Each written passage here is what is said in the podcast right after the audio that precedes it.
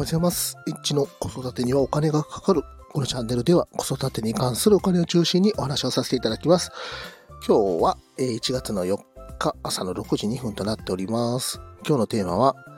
やっぱり大変、イオンモールは地獄だったというテーマについてお話をさせていただきます。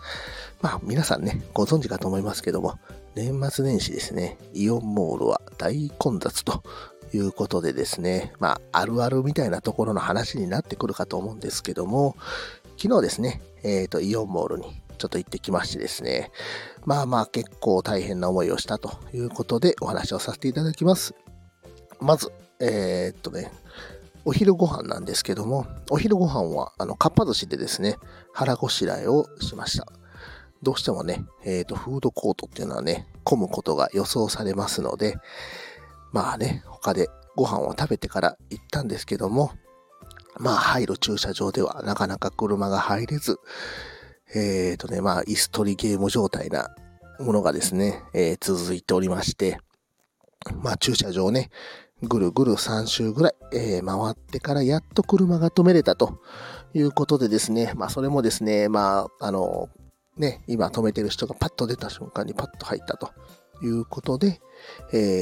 車を止めることができたということになっております。その後ですね、しばらく買い物をしていると、子供たちがお腹空いたと言い出してですね、まだ1時半ぐらいなんですけどね、結構やっぱりね、ああいうところに行くとテンションが上がって、ご飯を食べたいみたいな、おやつ食べたいみたいなことをね、言い出しまして、で、フードコートへ行くと、またね、これが人がすごくいっぱいということで、座るのにも苦労しまして、ただ単にね、ミスタードーナツでドーナツ食べるだけなのに、苦労したということになっております。で、年末年始ね、なんでこんなにイオンモールがね、混むかっていうのがね、よくわかりまして、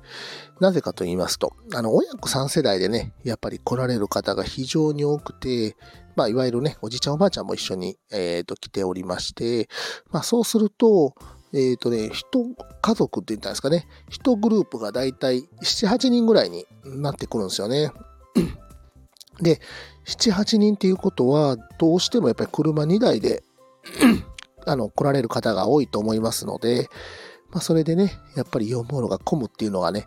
よくわかりました。年末年始ね、どこも空いてないのでね、あと行くっていうこともね、あるかと思いますので、またね、休みの方はイオンモール行かれるときは、ぜひ注意していただけたらと思います。帰りもですね、反対車線の道に関してですね、車がもう大行列を作ってまして、ね、こんなに道混むんだということでですね、すごくびっくりしました。正月恐るべしイオンモールということですね。今日はですね、イオンモールは地獄だったというテーマについてお話をさせていただきました。今日も最後まで聞いていただきましてありがとうございました。またフォロー、いいね、コメント、レターお待ちしております。H でした。さよなら。